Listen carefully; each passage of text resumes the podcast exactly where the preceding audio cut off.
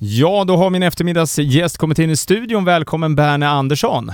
Tack så jättemycket. Eller Mr Vattenpolo som det också kallas. Ja, det kan man ju säga. Jag har ju varit med och P4 har gjort en radiodokumentär om mig och mitt liv som vattenpolare och eldsjäl och eh, därför har jag fått titeln Mr Vattenpolo och det känns eh, rätt så kul att ha det i Sverige.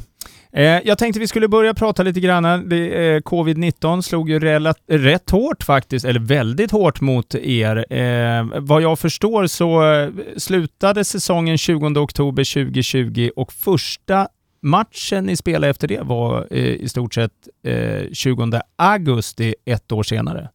Ja, alltså det var ju så här att man eh, fick ju inte spela matcher eftersom det är en närkontaktsport och eh, just att eh, förbundet sa det att vi får inte spela några matcher men vi fick träna i alla fall. Och, och det tror jag har sammansvetsat barn och ungdomarna och alla i föreningen va? att vi har kunnat hålla igång. Va? Men nu fick vi ju matchstart och det var ju så här att vi hade ju, vi fick ju ett problem som vi var tvungna till att lösa också. Det var ju det 6 juni då 20 21 nu va, så var det att man, där var en bastubrand i Ängelholms eh, vattnets hus. Va.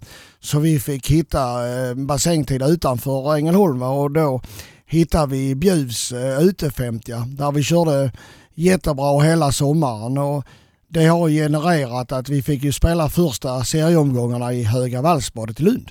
Okej, okay. och, och, det funkade eh, rent logistiskt också? Ja, det tycker jag. Det är en bra bassäng och det är enkelt att ta sig till Lund. Det tar inte mer än en, en timme sen är man där och just att eh, vi hjälptes åt Skåneklubbarna och, och det här var, vi hade en riktig seriesammandrag eh, både med eliten, eh, elitlaget och eh, U16-laget och även U14 så vi körde regionalt då. Va?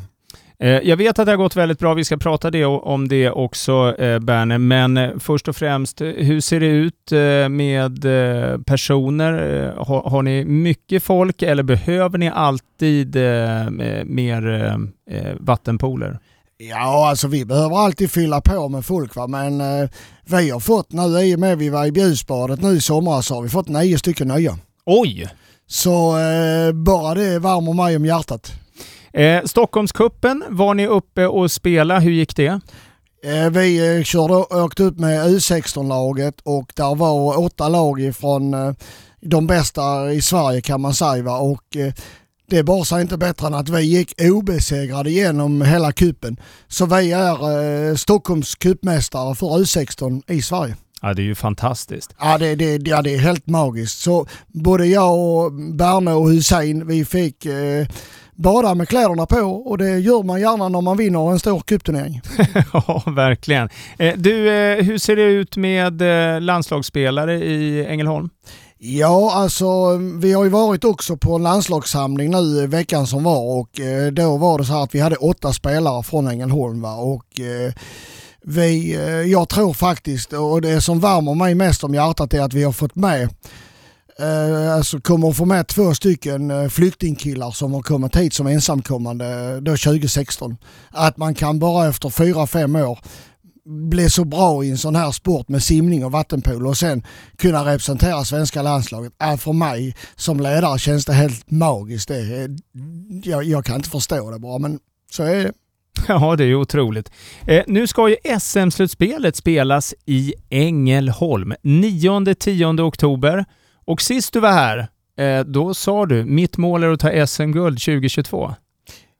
Ja, och... Eh, vad, vad, vad, kan hända här nu 9-10 oktober? Alltså det, det, det roliga i med detta det är ju det faktiskt att det är samma lag vi kommer att möta i den här Stockholmscupen som vi spelade nu 5-6 eh, september. Va? Så eh, vi kommer att möta de lagen igen va? och jag tycker vi har ett jämnare lagtrupp på det här. Va? Och, och, skulle det vara så här att då kanske vi får revidera målet för vi kanske skulle kunna ta det här SM-guldet redan 2021. ja, vad härligt. 9-10 oktober, det betyder ju också att det kommer kunna vara folk.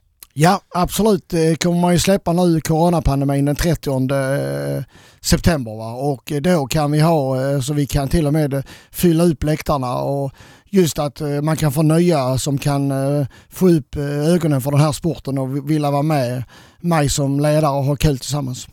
Eh, alltid lika trevligt att ha dig här Berne Andersson. Är det någonting sista du vill eh, tillägga?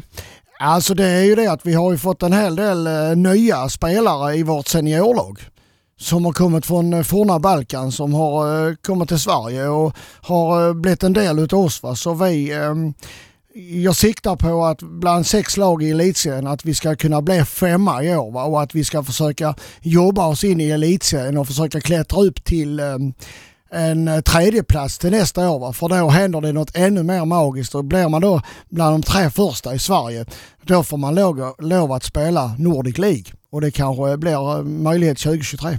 Wow, då håller jag det på orden eh, och så, tar vi, så kommer du nästa år också och så pratar vi om detta. Tack Benne! Tack så jättemycket!